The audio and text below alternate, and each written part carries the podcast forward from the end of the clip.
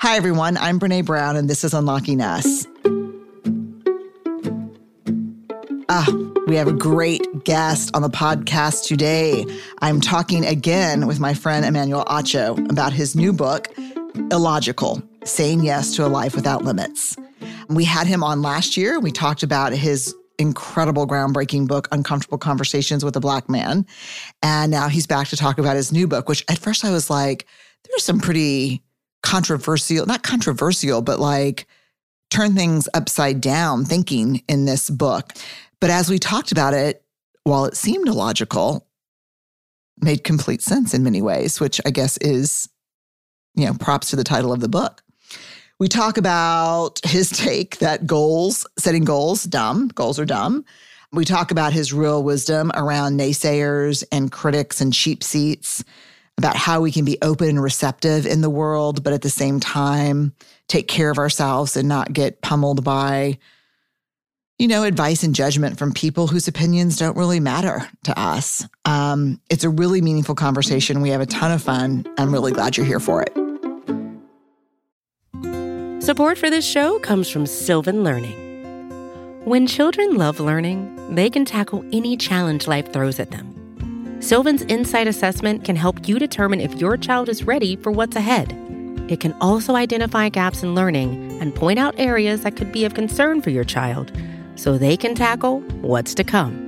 And right now, it's the best price of the year at $29. Go to sylvan29.com to learn more and get your child's assessment for only $29. That's S Y L V A N 29.com. Before we jump into the conversation, let me tell you a little bit about my friend, Emmanuel Acho. He is a number one New York Times bestselling author. He is the host and producer of Uncomfortable Conversations with the Black Man. It's a groundbreaking online series that drives meaningful conversation around racial insensitivity and ignorance. It launched in 2020 with more than 80 million views to date. That's so exciting. In 2021, Acho was named the host of ABC's The Bachelor after the final rose, and he received a Sports Emmy for Best Emerging On Air Talent. He is a former NFL linebacker and has a master's degree in sports psychology from UT Austin. Hook 'em horns. Let's jump into the conversation. Okay, yeah, I am loving illogical. Tell me, tell me. well, first, Tell me. first off, Brene, it's always a pleasure. Um, Illogical, truly, it's my favorite creation I've brought into this world. It's my favorite piece of content because it is most naturally me. What do you mean by that? You are just organically illogical? Yes, meaning like everybody knows me primarily from uncomfortable conversations with a black man. Obviously, whether you Right. saw the series, it wins an Emmy or it winning its best selling books, whatever the case may be. People don't realize I started writing Illogical in April of 2020. For those that need the timeline, Ooh. remember George Floyd was murdered in May of 2020. I say that Uncomfortable Conversations was a detour, Illogical was my destination. So illogical was always where I was traveling. I've just had to stop down for a moment because of this huge issue we have going on in society. But illogical, I think, will speak to and can speak to everyone because our greatest achievements in life come on the other side of our logic. Mm. Okay. We're gonna have fun. This conversation. Oh, we're gonna have something. Yeah, yeah, yeah, yeah, yeah. I've got, I got a lot of questions. I mean, a lot pages. Hard questions. Let's start with this. Last time you were on Unlocking Us, you told us your story. This time, I want you to tell us your story of Illogical. Mm. I want to know what's the birth story of this book. The true birth story of Illogical comes from the crux of the book, a chapter 11, in which I say goals are dumb.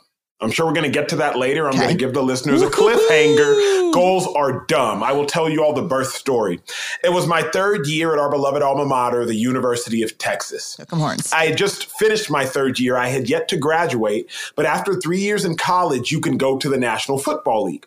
And so I submitted my name to scouts to go to the National Football League. They respond in one of three ways. You will be a first round pick. You will not be drafted in the first three rounds, or you will be drafted in rounds four through seven. Those are the three submissions. If you don't hear back from that, you're just not going to be drafted at all. So you can either be drafted in the first round, you have a first round grade, you have a top three round grade, or you have a four through seven round grade. For our listeners that are unfamiliar, the NFL is comprised of seven rounds in total. I got my report back. It said, Emmanuel Acho, you will be drafted in rounds four through seven. I said, Excuse you? We just went to the national championship a year before. Excuse you. I just had nearly 100 tackles. So I took out a yellow highlighter and I highlight, Emmanuel, you will be drafted in rounds four through seven. This is a true story. I hang it up atop of my headboard. So every morning, Brene, when I woke up, I looked at it.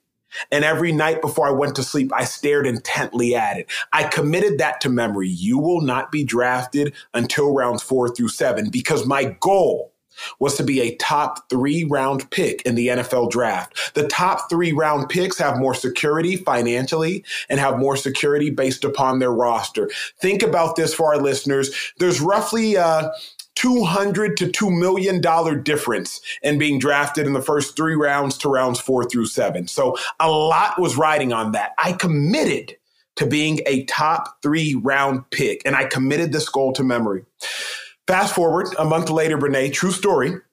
I'm at the NFL Combine. This is the biggest job interview mm. for the sport that owns one day of the week. I'm running the 40 yard dash. And as I'm running, I hear boom, boom, boom, boom. I think my heels are clicking. In actuality, my quad muscle was being torn off the bone. Oh, God. Oh, God. I grab my quad with my right hand. I grit my teeth down in sheer agony and I fall to the turf in front of every NFL coach, every NFL general manager, and every NFL owner. I don't get drafted on the first three rounds, obviously. I fall in the draft to the sixth round. At that point in time, my self esteem was ruined, my self efficacy was ruined, my self worth was ruined. I had set a goal and I failed. I committed that day to stop setting goals. I committed that day to setting and living a life without limits. I committed that day and that moment to being illogical because when you set a goal, you can fail but I don't want to fail in life anymore. I believe in having and living a life without limits. I know you have a lot of questions, so I will stop. Wow. Just the combine story just makes me want to cry and it makes me physically hurt. I, like for people who don't follow football, you just don't understand what a big event combine is. I mean, first and foremost, it's watched by tens of millions of people annually. It's then replayed on social media by hundreds of millions of people.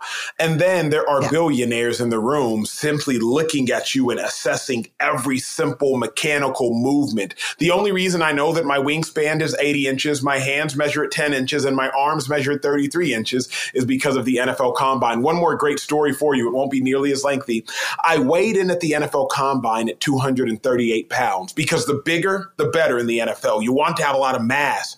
Two days later, knowing I was running the 40, I weighed in at 229 pounds because I was like, well, weight is slow.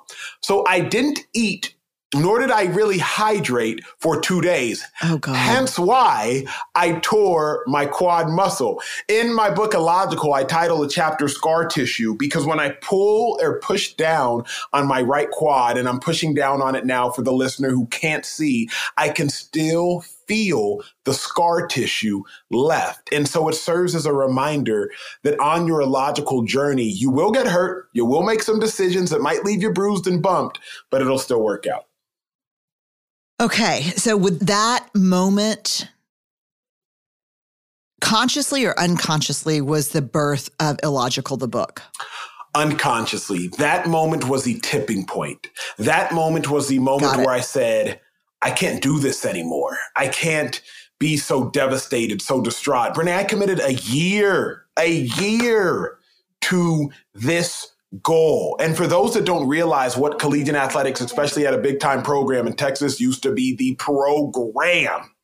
What people don't realize, mm. like I committed waking up every day at 545, then going to weights at 6 a.m., then working out from 6 a.m. to 8 a.m., then going to class from 8 a.m. to 12 p.m., then going to practice from 2 p.m. to 4 p.m., then going to study hall from 6 p.m. to 8 p.m., then going to sleep at 9 p.m. I committed a year of my life in full dedication to that goal. So at the point at which I failed, I was crushed. That moment was the tipping point of illogical.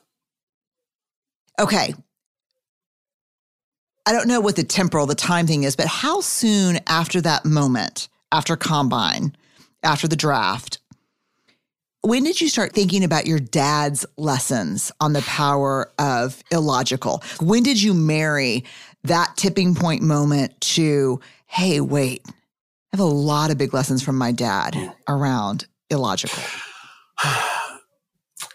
What's interesting I wouldn't say that I ever married that lesson to lessons I okay. learned from my father. For those listening, my father, born and raised in Nigeria, left Nigeria when he was in his early 20s, moved to America to become a pastor, was working for like uh, $3 uh, at Taco Bell. Then he gets his doctorate, then he gets his PhD. My dad lived his own illogical life.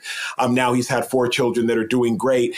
It was innately in me that illogical calling and that illogical being, but I didn't have the courage. I did not have the courage to be illogical. I will be frank with you. It's easier to just be logical. It's easier to live in the confinements that society puts for us. It's easier to live in a box. It is easier to be afraid of other people's mm. fears. And that is the way I had lived until I realized, Brene, it's so much easier to say, okay, at 26, I want to be married.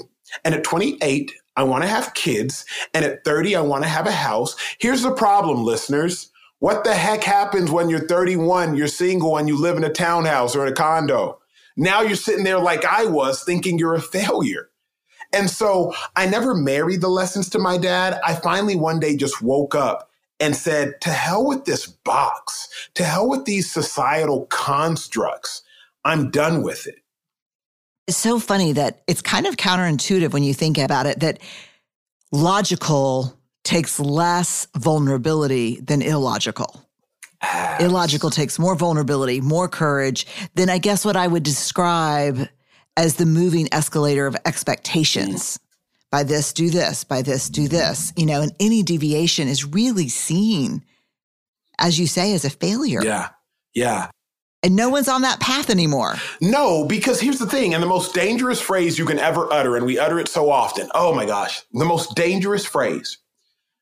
Well, that's the way it's always been done. Oh God, I hate well, it. Well, that's the, well, Brene. That's the way it's always been done. Well, okay, y'all. Let's make this TV show this length. Well, well, that's the way it's always been done. Well, let's start this business and let's market it like this. Why? Because that's the way it's always been done. Hey, mom, why am I doing that? Well, son, that's the way it's always been done. Like the most dangerous phrase we utter is that's the way it's always been done. But that never changes things. That's what I had to come to terms with. Brene, maybe my favorite story in all of mankind as it pertains to me being an athlete, the story of Roger Bannister. Are you familiar? Tell me, no. I'm excited because you look excited. For 2,000 years, nobody had run a mile in under four minutes. Hadn't been done. Scientists said it was physically impossible to run a mile in under four minutes. But one man, Roger Bannister, he was like, nah, you know what? Y'all are lying. So on May 6th, 1952, on a damp day, Roger Bannister runs a mile for the first time in the history of our world, three minutes, 59 seconds, eight tenths of a second. Here's the crazy part. Within two years, Brene, within two years, 10 people ran a mile in under four minutes after Roger Bannister. Why? Because mm. one person, Roger Bannister said, to hell with, that's the way it's always been done. Since Roger Bannister, the mile, the record for it has dropped by 17 seconds down to three minutes, 43 seconds, and 1,800 people have run a mile, including high schoolers. But it took one person being illogical it took one person saying, to hell with saying that's the way it's always been done.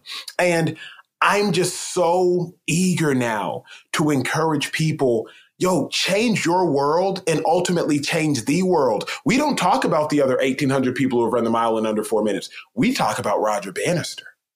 And what I realize in my own life, it is illogical. It is stupid to think you can sit in an all white room, stare into a camera, talk for nine minutes and 17 seconds, and get 30 million views in five days and have the likes of our friend Matthew McConaughey calling, the likes of our friend Oprah Winfrey calling, the commissioner of the NFL, Roger Goodell calling, and that that would turn into a show that would win an Emmy and a New York Times bestselling book. That is illogical, but it happened.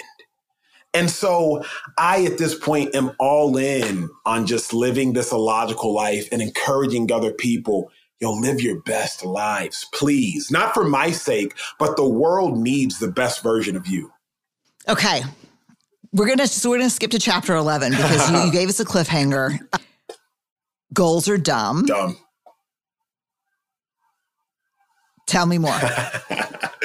oh man, you're killing me. You're killing me. Goals are dumb. We've been indoctrinated with this belief. We've been indoctrinated with it that you have to set a goal to accomplish anything in life. I get it, y'all. When I was a kid, my parents write down your three goals. Look at them every day before you go to school. Look at them at night. I get it, y'all. But a goal by definition is an end towards which energy is directed. Why in the heck would I start something with the end in mind? If you set a goal and you achieve it, congratulations, you achieved it. But what if you could have done better? But if you don't set a goal, now all of a sudden there are an infinite number of possibilities. So what do I say do instead of setting goals? Yeah. Have an objective with no limitations. Okay, Acho, what the heck is an objective? An objective by definition, energy directed at something or something towards which energy is directed. All right, a goal, an end towards which energy is directed, an objective, something towards which energy is directed. Small difference, huge implications. Because now, Brene, I just shift and move my energy towards a direction. My objective is subjective. A friend of mine, Lil Wayne, I'm sure you've talked to him or listened to his music over the course of life. Yeah. Lil Wayne, he says this in a rap song. Lil Wayne calls himself Weezy Baby at times. Weezy Baby. Lil Wayne says this in a rap song. And when you mention Pac, Biggie, and Jay Z, please remember Weezy Baby. What he is saying is when you mention Tupac, Biggie, or Jay Z, some of the greatest rappers of all time, yeah. just mention me as well. That's how I view my objectives. They are subjective to people's opinion. So I no longer have some sort of finite goal. Because if you have a finite goal, you might just hit it. Let me give it to you in this sort of analogy form. An archer, if you will, has the goal of hitting this small location. That is the archer's goal. But I want to make as big an impact as possible. So I don't set goals because if I set goals, I can fail.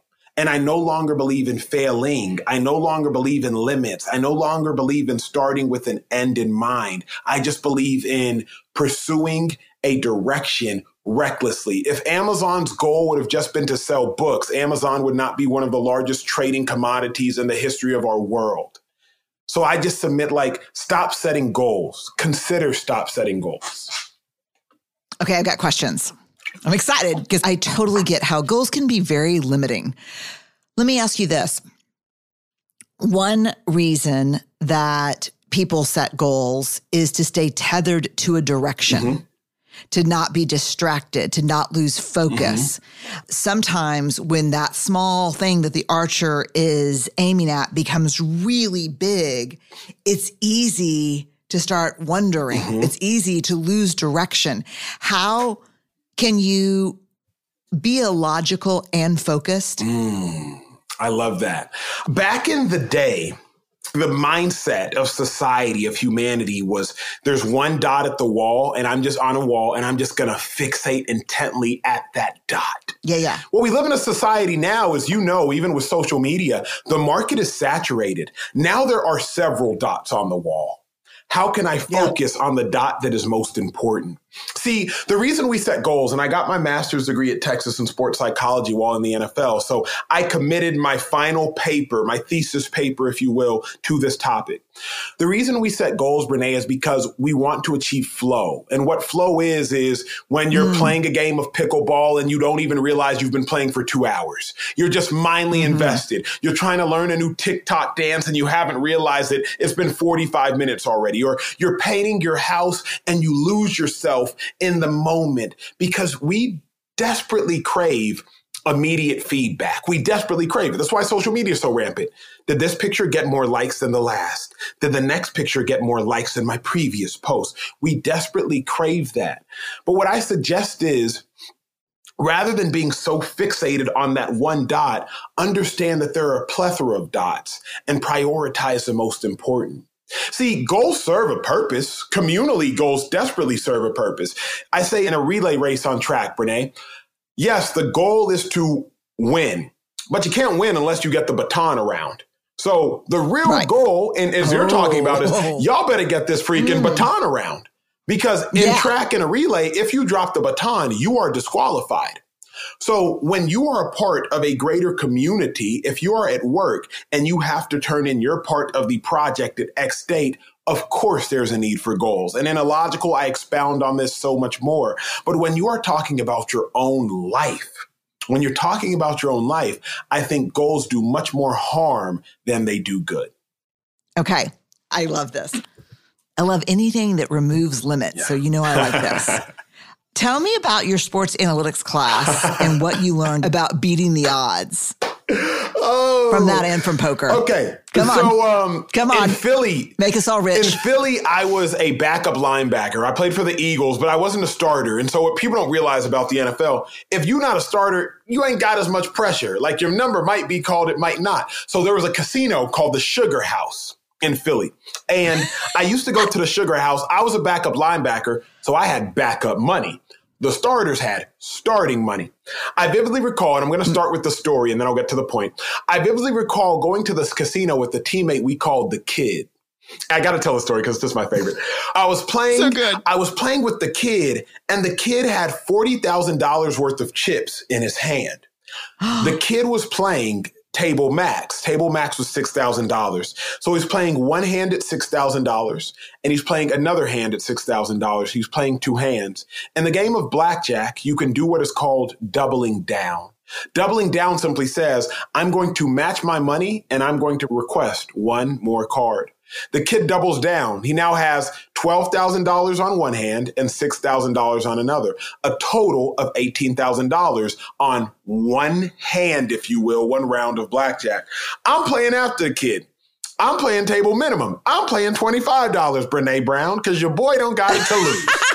so I'm playing $25 and the kid looks at me and I've calculated the odds because of my sports analytics class. Cliffhanger, I'll get to it in a second. I've calculated the odds. The kid's odds are not high of winning. So he looks at me, I'm like, hey man, what do you want me to do? I'm playing after you. What decision do you want me to make? He looks at me, he just shrugs. He says, the cards are the cards. I was like, the hell you mean cards are the cards? You got $18,000 in here.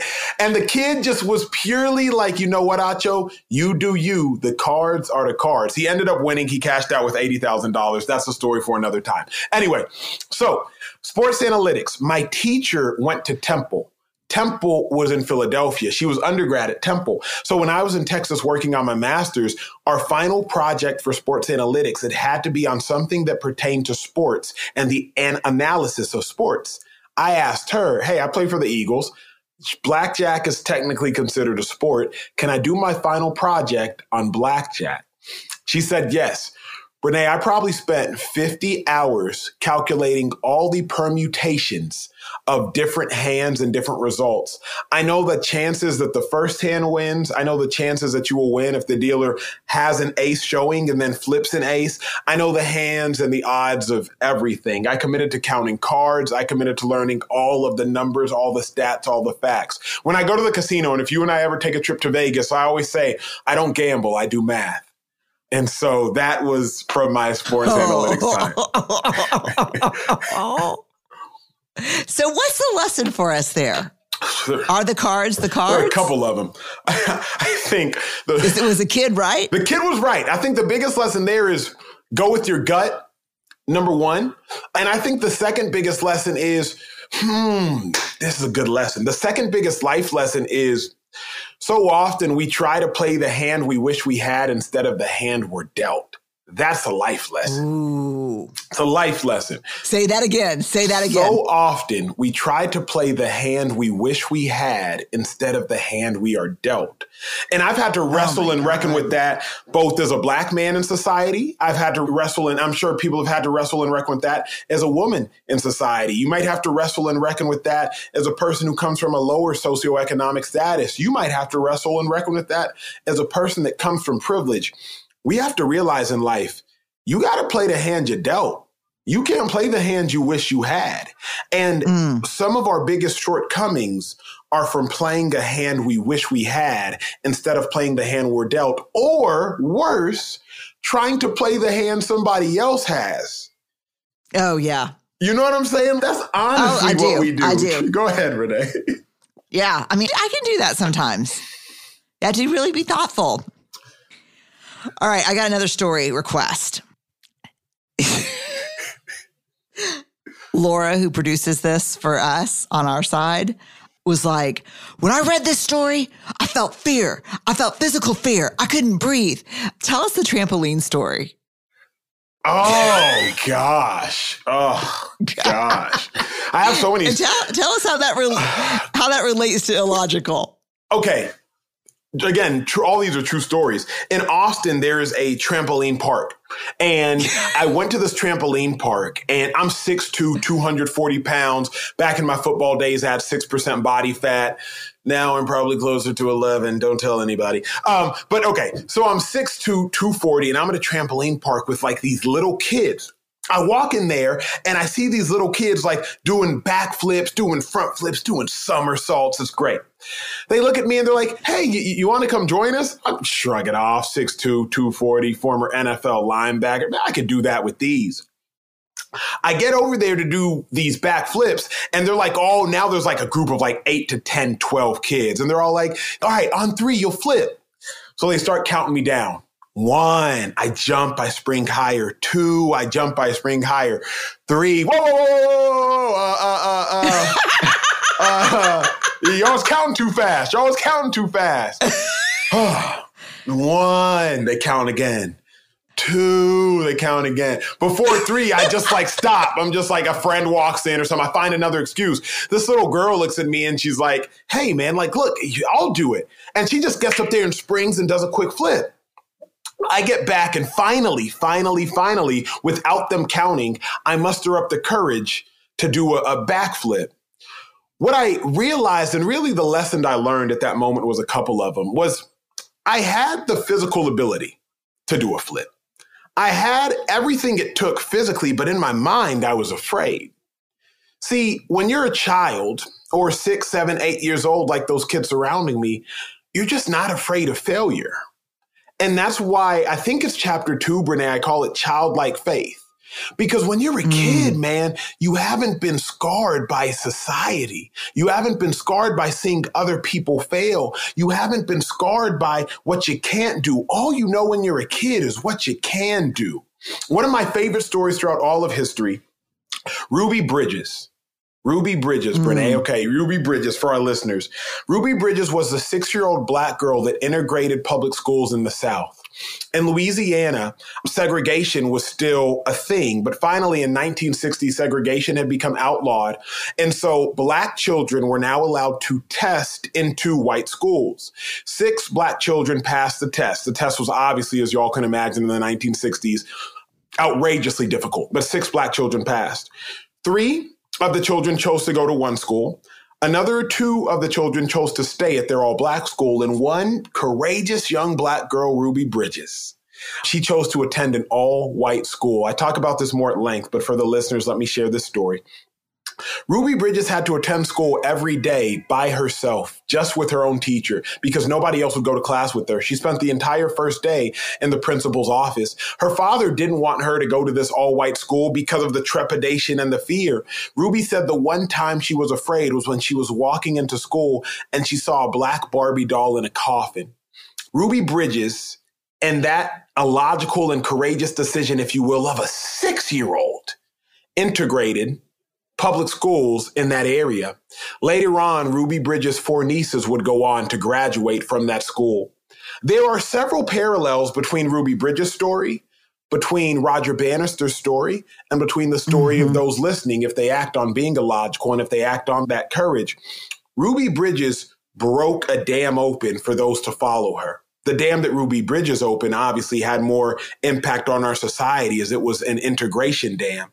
The dam that Roger Bannister broke open had an impact on our society as it pertained to the running world. The dam that Steve Jobs broke open had an impact on our society as it pertained to communication. That a phone could act as a GPS system and a camera. The dam that Wilbur and Orville Wright, the Wright brothers, broke open had to do with aviation. The dam that Brene Brown is breaking open has to do with communication. So it's all the matter of like different geniuses in society breaking open a dam. And what I believe is everybody has that genius in them.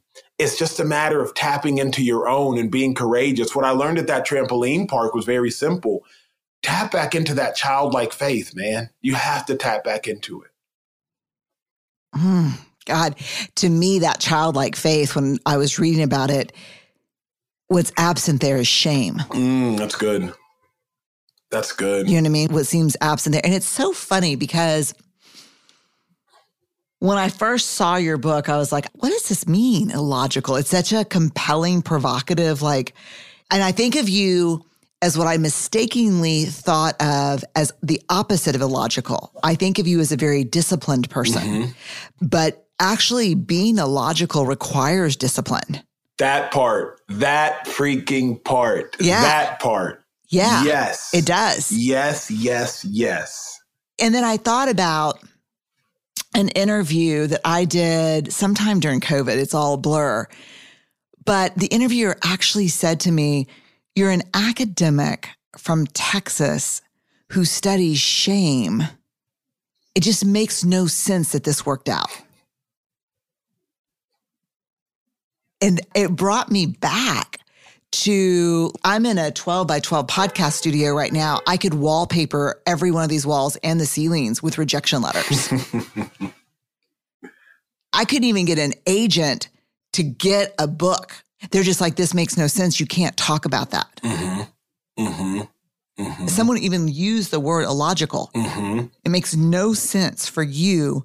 No one wants to talk about this. I'm like, well, I know, but everybody's got it. And the less you talk about it, the more you got it. So, like, the gig's up here. Like, let's just do something. So, but I do think it takes a lot of courage when you start naming those names. I mean, like, people listen to the story about Ruby Bridges that you just told. And they think distant history. Ruby Bridges is younger than my mom. Yeah. Brene, Ruby Bridges came to talk to me when I was in sixth grade at St. Mark's School of Texas yeah, in Dallas. Young. Ruby Bridges, I believe she just turned 67 something like that. Yeah, yeah, she's younger than my mom. yeah, this is recent history, man. Correct. Yeah, but these were people that were illogical. Doesn't mean scattered, right? mm No, illogical means illogical simply means believing it is so even when it's not so, so that it can be so. That's all a lot of. Oh God, say that again. say that again. That's so good. Believing it is so, even when it's not so, so that it can be so. That is what being illogical means. Ruby Bridges believed she could integrate school in the South even when they weren't, so it could be done. Roger Bannister believed a mile could be run under four minutes even when it wasn't, so it was done. The Wright brothers believed that planes could fly even when they didn't, so that could happen. I believe that you could sit down and have conversations about racial reconciliation, and my white brothers and sisters would listen, even when historically they had not been, so it's continued to occur. All illogical is is believing something is even when it's not, so that it can be. And these stories are continuing God dang, that's to happen. so good. They're continuing to happen. But I think, Brene, the biggest misconception, I think people doubt that they can be one of the people we're talking about. but I fervently believe everyone can because everybody's talented. Brene, it was maybe June of 2020. Oprah called me after we did this conversation for Apple TV, and she said this. This conversation literally changed my life. She said, you have the thing, my friend, you have the thing. And coming from someone who had the thing and has the thing, you, my friend, you have the thing. I was like, yo, the hell is the thing? you know? I know what the thing is. and she was like, You have an ability to communicate difficult truths with people and they still want yeah. to listen. And it was at yeah. that moment that I realized, oh, this is my gift. Everybody has a gift. The difference is our world esteems gifts differently. We esteem the gift of the athlete at a higher degree than we esteem the gift of the empath. We esteem the gift of the vocal person more than we esteem the gift of the listener. But the second you realize you have a gift, now you just have to sharpen your gift and use your gift. And honestly, maybe the most meaningful chapter in Illogical is at the very end when I say, if you believe that you can do anything, you've read too much. Because it's not that you can do anything, it's that you can utilize whatever you're uniquely gifted to do to do anything. That's a big. That's a, that's big, a big, difference. That's a big difference. nuance. Your boy Emmanuel Acho cannot run a mile in under four minutes if I train for the rest of my life. I am genetically Same. predisposed to not being able to do that. But you, Brene, and myself, we are genetically disposed and predisposed to being able to do certain things. So I think that's just what breaks my heart is when people don't realize, like, yo, you've got the thing. You've got it. Let me tell you something that breaks the thing I hadn't thought about till this conversation right now, but perfectionism breaks the thing mm-hmm. because perfectionism demands the logical. Perfectionism says, I want to know the rules so I can be better than them, not so that I can break them. There's something very, very sinister about perfectionism. Well, first of all, perfectionism is a function of shame. Mm-hmm. And perfectionism is not striving for excellence. Perfectionism is this belief if I do perfect and look perfect and, you know, then I can reduce judgment yeah. and blame and criticism. Yeah. If you live illogically, you can have excellence, but you really can't spend a lot of time with perfectionism or trying to manage other people's perceptions mm, of you. Talk about it, man. You know, Brene, a quote, and I'm sure you do this too. I love just you inspire me. Obviously, you know that. I go back and I look at your content I'm like, oh, I love how she said this. I love how she did that. Even your TikTok content. Who would have thought a day that like we'd be, you know, looking at each other's TikToks? Jesus. But one of the quotes that slapped me in the face stop letting such insignificant people have significance over your lives. It was this summer, Brene. I was in Paris.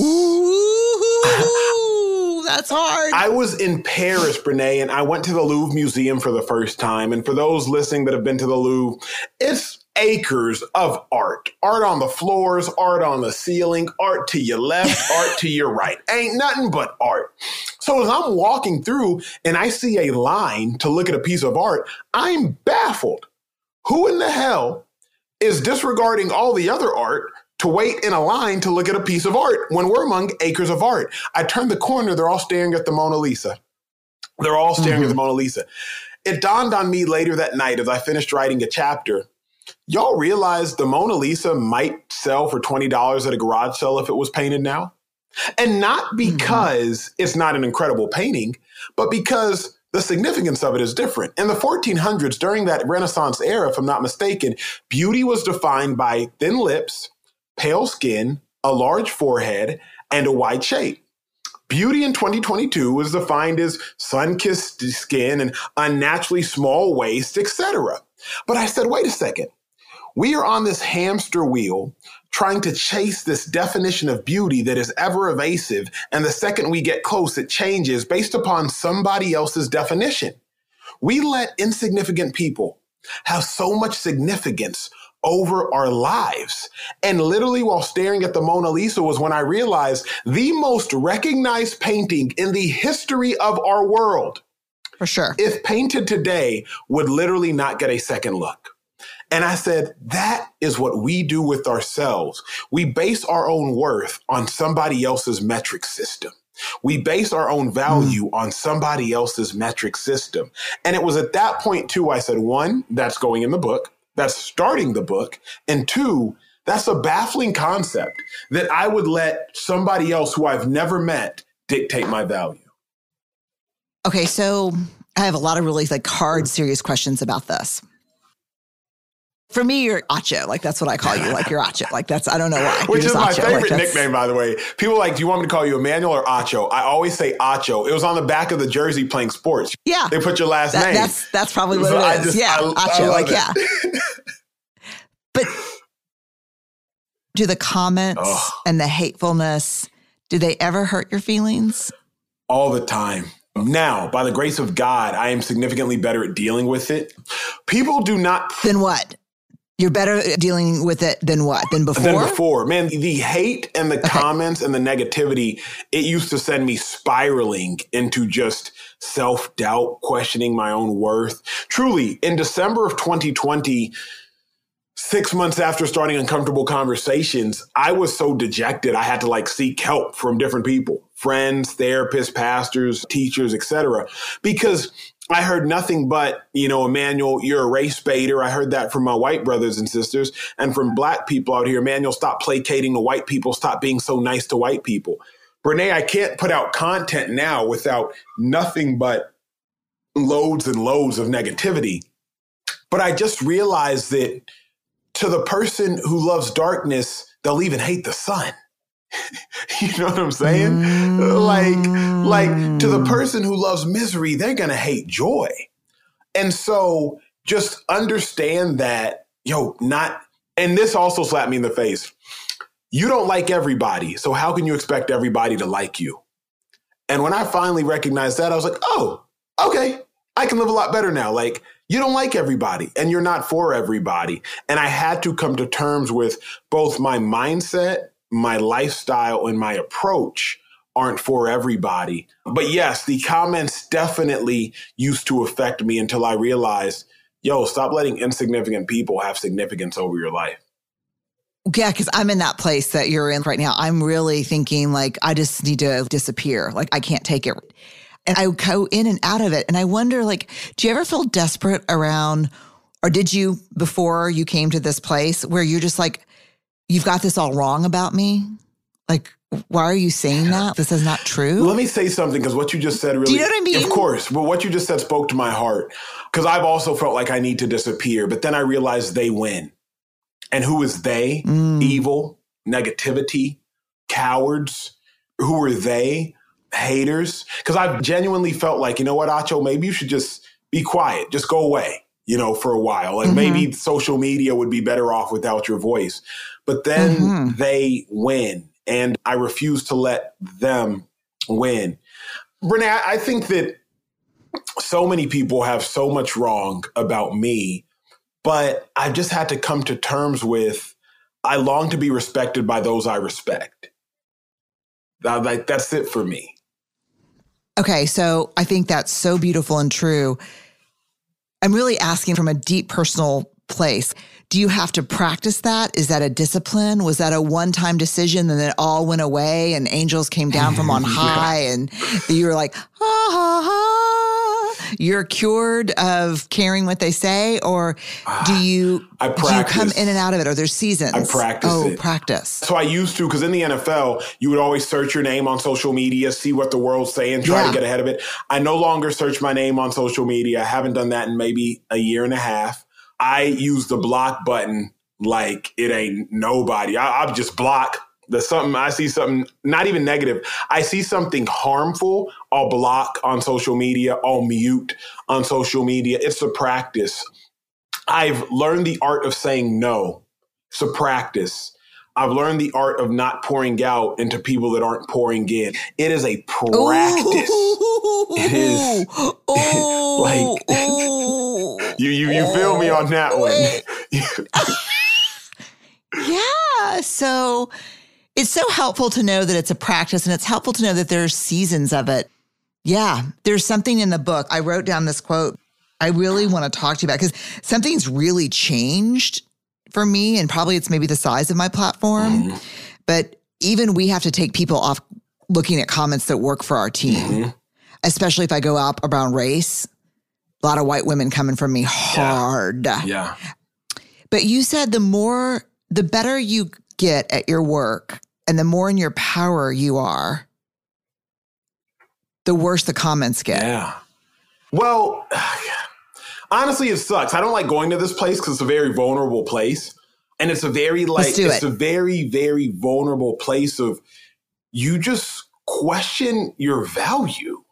Like Im- imagine imagine picking up your phone and unsolicited you have the opinions of hundreds. Unsolicited you have the opinions of like you're a clown, you're an idiot, or people tweeting it, your friends like, oh, you follow Emmanuel Acho, ugh, you like you're you're worthless. Like what it will do to your mind, to your heart, to your spirit, to your soul, just breaks you. I don't even remember. It breaks you. It does. I genuinely don't even remember your question anymore because I went to that place. Like it will break you. But what was your question? Because I genuinely, I've just been visualizing. I'm so glad you said that because I gave up Twitter for Lent. Mm, happy for you. Yeah, no, it's been great. It's going to be the best 40 days and 40 nights in a long time. So it's great. But I think one of the things that I wanted to ask you about, because what's interesting to me, and there's a parallel between us in this way, is I have a lot of little receptors open to the world because I'm in conversation with the world. That's the only way I can do my work. You're in conversation, literally, uncomfortable conversations with a black man. Like, and so I sometimes feel like I don't have the luxury to not read because I care what 90% of the people are saying because I want to be in community with them. Like, I don't want to be separated from this community, but then I can't put the stuff that breaks on the line every day. Mm-hmm. Yeah, man. Do you know what I mean? Of course, you hit the nail on the head. If it's uncomfortable conversations with a black man, you are a conversationalist, so you have to know what the people are saying because you're talking. You, you and I both have built platforms for other people. like what you talk about, whether it be shame, whether it be becoming more free, whatever the case may be, it's for the betterment of those around you. It's like you, Brene Brown, have already done so much and are continuing to do so much. Now you're trying to inspire others to do. So you quite literally have to know where others are. But then I realized, I think it was a study, like 90% of Yelp reviews are left by people who had negative experiences. so I was like, oh, wait a second. The loudest ones are the angry ones. you right? Yeah, that's true. We rarely hear that's from true. the positive ones. Brene, truly, truly, truly, in 19 months now, since my rise, if you will, nobody has had anything negative to say about me in person. I have not met one person who had anything negative to say. But on social media, everybody and they mama hates Emmanuel Acho. On Twitter, at least. And so, yo, I mean, I think what it is, is I'm not la- I'm not laughing at you. I'm I'm laugh crying with you. Cause you get it. Yo, truth be told, whenever it was a month ago, right before I called you off this conversation, yeah. I had searched your name and I was like, yo, she is in the heat right now. That's why I called you. I think I first was like, yo, how are you doing? Yeah. I, you okay? I think that was yeah. my first question to you was like, hey, are you okay? Cause I was like, everybody loves Brene. I got friends, my Nigerian homeboy, he's a social worker. He's like, yo, I listen to her podcast all the time. She's great. I'm like, everybody loves Brene. Man, I searched your name on Twitter. Mm. I was mm. like, yo, everybody does not love Brene Brown. I, stand corrected. um, so no, the people with the eagle avatars are not fans. Yo, they don't like you, man, and that is okay. Oh, oh my God, I'm laughing so hard. I'm laugh crying. Apple Card is the perfect cashback rewards credit card. You earn up to 3% daily cash on every purchase every day. That's 3% on your favorite products at Apple, 2% on all other Apple Card with Apple Pay purchases, and 1% on anything you buy with your titanium Apple Card or virtual card number. Visit apple.co slash card calculator to see how much you can earn. Apple Card issued by Goldman Sachs Bank USA, Salt Lake City branch, subject to credit approval, terms apply. Okay. Last question before we get to the rapid fire. Oh, you're so you're so great when you're on fire.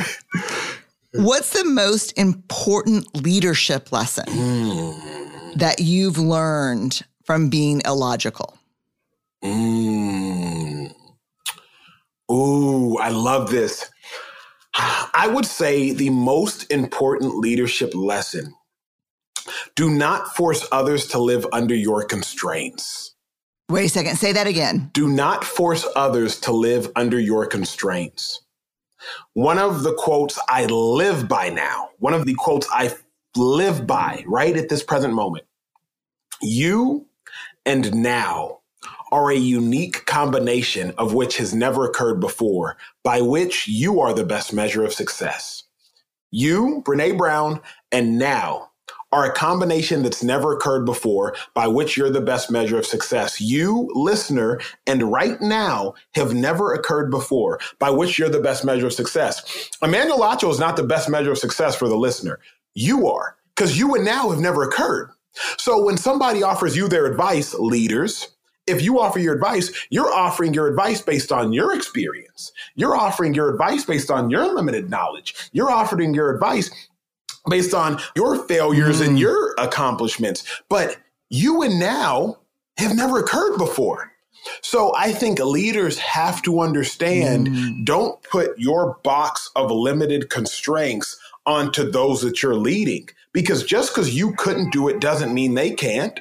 And just because you could do it doesn't mean they will.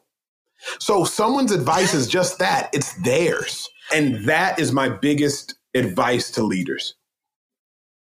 Mm. You ready for rapid fire? Let's do it. Fill in the blank for me. Vulnerability is hard. I'm going to ad lib one. Is it worth it? Ah, oh, absolutely. okay. What's one piece of leadership advice that you've been given that's so remarkable you need to share it with us, or so shitty you need to warn us? Mm, this is a good freaking question. Woo. Okay. The first one is just, oh man, that's a good question. Can I come back? Is this like Family Feud? Can I revisit? Yes, yes. Okay, come back to that at the end, please. Circle back. Okay. Oh, I can't wait to ask you this question. I can't wait. Okay, Acho, are you ready? Let's do it. What's the hard lesson that the universe keeps putting in front of you because you have to keep learning it over and over and relearning it?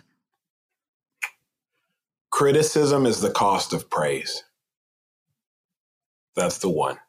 Criticism. Oof. Criticism is the cost of praise. Okay. What do you think your best leadership quality is? Ooh, you know what? Ooh, I'm glad you asked. I would say unorthodox belief. I wish we could expand on these answers, but I would say. Tell me. I want to know more. I would say unorthodox belief. I would lived in Austin two years ago. In March of 2020, I lived in Austin. I was supposed to take a job in New York. I have a piano. My first love is and my first hobby is playing the piano. I was supposed to take a job in New York. I had signed a contract to go work in New York. My friends were helping me move. They were like, Hey, are you going to move your piano? I was like, Nah, I'll just move my piano to LA whenever I move to LA. Keep in mind, I had no plans of being in LA, but in my mind, I always wanted to be in LA. This is March of 2020. By June of 2020, after uncomfortable conversations, I end up being relocated from Austin to LA, though I had signed a contract to be in New York. My friend reminded me when I moved to LA, she was like, You remember what you said, right? I was like, No, what I say? She said, You weren't moving your piano until you moved to LA. Brene, I had a housewarming last week and I moved my piano to LA. Kick ass. That's great. I just, I have an unorthodox, unconventional belief, and I just believe the same for others geez, I have that too, but I didn't know it had a name. Yeah, I do. I have a deep unorthodox belief. That's it. That's it. Yeah, that's it. Okay, we're going back. A piece of leadership advice that's either so good you want to share it or so shitty you want to warn us off. Let me go with the latter. Let me freaking warn people Okay. off. Oof. I've been given so much bad freaking advice. You know what? Me too. I don't even know if it's like a leadership advice. It's not advice, Brene. It's a lifestyle. Okay. It's a mindset of not being afraid Okay. of other people's fears. That's it. Because Brene, I truly was told that I shouldn't go to the University of Texas because I couldn't play football there. I was told I should go to a smaller school. I was told I shouldn't write uncomfortable conversations with a black man because the market was too saturated. I was told that I wouldn't make it to and in the National Football League. Brene, you'll love this one. I was told that television was a hobby, not a career. I was told all of these things. So it's not even advice to warn people of. It's really just silence the critics because eh, Yeah. I I can't warn people from one piece of advice. It's more so just block out the noise of the naysayers because you're going to get a lot of bad freaking advice. And honestly, it's all the same. It's all doubt. That's truly like, Yeah, it's all doubt it. and fear. It's all doubt. And what I say now is doubt your doubts. You, right? You feel Yeah. like have doubt about your doubts. So Yes. that would be my Yeah. strongest one. And keep your fear off me. Man, if you don't preach real quick, ooh, shh, Brene, you better make me catch the Holy Ghost, Brene Brown. You better make me catch it. You better make me. Truly, truly, I'm gonna tell this story. I'm gonna tell this story, uh, and you, I know you'll just use it somewhere in the episode. I don't know if we're rapping or not, but you're gonna have to find No, it's great. Go. I love it. Mortuous cuous phobia. Mortuous cuous phobia. Brene Brown, do you know what that is? There's no way you have any idea what that is. No. Did you make that shit up? No. Mortuous cuous phobia. It is the fear of ketchup. The fear of ketchup. True story. In sixth grade, I was at my friend's house in University Park outside of Highland Park in Dallas, and I'm eating a burger. We're in sixth grade. His brother walks in, the older brother, and he hurls something at the table. My friend goes and hides behind a couch and is screaming in like a super high pitched tone. I'm like, yo, what the heck is going on? I look at what his older brother threw at the table. It was a ketchup packet, Brene a ketchup packet. It was that day I learned one that mortuous phobia was a thing, and two, you know how ridiculous it is to be afraid of other people's fears, yet we so often are. See, oh, my oh, yeah. We scream behind the couch. bingo. We scream behind the couch with our friend. I'm like, yo, ketchup, yo, this a fire condiment for these fries. And and it just in response to that is, yo, if, if I could just even leave a parting message, like, we got to stop being afraid of other people's fears. Just because our parents haven't left that small town doesn't mean you can't. Just because like our friends are afraid of getting out of that toxic relationship doesn't mean you should be. Just because your brother and sister or your friends are committed to working a 9 to 5 doesn't mean you shouldn't go start that entrepreneurial business. We got to stop being afraid of other people's fears, y'all. Yeah. Woo. Preach. Yes. I'm gonna I'm taking that one. I'm gonna get that tattooed. Mortuous cuous phobia, you should. Okay. Get it tattooed along the spine of your back, No, no, Brene. no. Mortuous cuous phobia. It'll look great in a gown.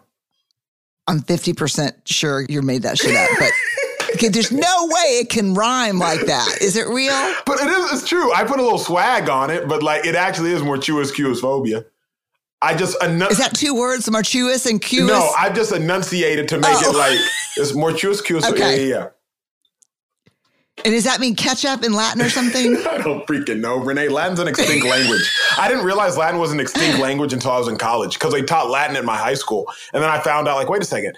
So people have spent eight years studying a language that is extinct. That does not make sense. but they can kick some ass at Trivial You're Pursuit. right they They can. got all those origin. They got the, all those origin words. Okay, five songs that you can't live without. Here's what you gave us: Days of Elijah. Yeah. Wait, wait, wait, wait, stop. Can I say them and see if they're still right? Yes, go. Okay, you already told me Days of Elijah. I would think All Okay. of Me by John Legend might be on there. I might have said Yes. Imagine Me by Kirk Franklin. For those Yes. listening, I haven't done this with Brene in maybe freaking 16 months. So Two years? Yeah, yeah, Yeah. like two years. All of Me, Imagine Me, Kirk Franklin, Days of Elijah. What the heck else could I not live without? John Legend appears again. I'll give you a hint. I'm gonna say this time. Yes, you're four for five. And who's the other artist? Just give me the other artist. No, Okay, fine, fine, fine. Can you give me a genre? No, but I can tell you that the artist's initials Please. are TG. Gee. Ooh. Uh He's got he's doing a shoulder shake. TG, TG, Like TG, TG. I'm blank. I don't freaking know what else. What? TG. You do. Okay, uh, let's get you to play a game. Yes. Okay. In Austin, sometimes you can go on a barge in Lake. Travis. Oh, Travis. Of course. You made a way. That's Of it. course. That's my that's, that song will bring me to tears every time. I remember listening to it when you first gave us this list, and it is emotional. Yeah, yeah, yeah. You made a way. I cried to that song on my 30th birthday. It was like I was crying and laughing down the street of Beverly Hills looking like a crazy person because Uncomfortable Conversations had just come out. And I was like, I don't know how, but you did it. Those are the lyrics to the song. And I had been told Uncomfortable Conversations isn't a good book, it won't make it. And it had made the bestsellers list. And I'm crying, laughing hysterically, jogging down Beverly Hills outside of my townhouse at the time, listening to that song. Mm, that's a beautiful moment. Yeah, man. You have to tell us Days of Elijah, Imagine Me, this time all of me, and you made a way. In one sentence, what does this say about Acho? I think this says that I acknowledge that my life is broken, but by the grace of God and his love, I can love other people. I acknowledge, like, hmm. because imagine me is acknowledging life is broken. All of me is about love. You made a way is the grace of God. Days of Elijah is the story of God. And so I think the through line there is like, I'm a very broken human being but because of love and God's love, I can now love other people and I'm called to love other people. We'll end with an amen. How about that? That's why I like you, Brene. Thank you so much for doing this and congratulations on Illogical. It's so good. It's just, it actually makes no sense that a book called Illogical makes so much sense. it's like the book itself captures the spirit of what's inside the book. It's so perfect. That is a phenomenal quote. I'm going to make a quote card. It makes no sense that a book about illogical could make so much sense. Hyphen, Brene Brown. Do it. Sanctioned. Thank you, darling. Thank you. Okay, Barrett, is it always fun to have him on or what? Always. Yeah, he's just, God dang, he's energetic. yes. Isn't he? Yeah. I love his whole idea of like, keep your fear off me. Totally. Yeah, I'm like, keep your fear off me, but spread some of that energy around, friend. You know, you may have noticed that we asked him some rapid fire questions from Dare to Lead because he did our unlocking us rapid fire when he was on last year. So I had to mix it up, throw him off his game, so to speak.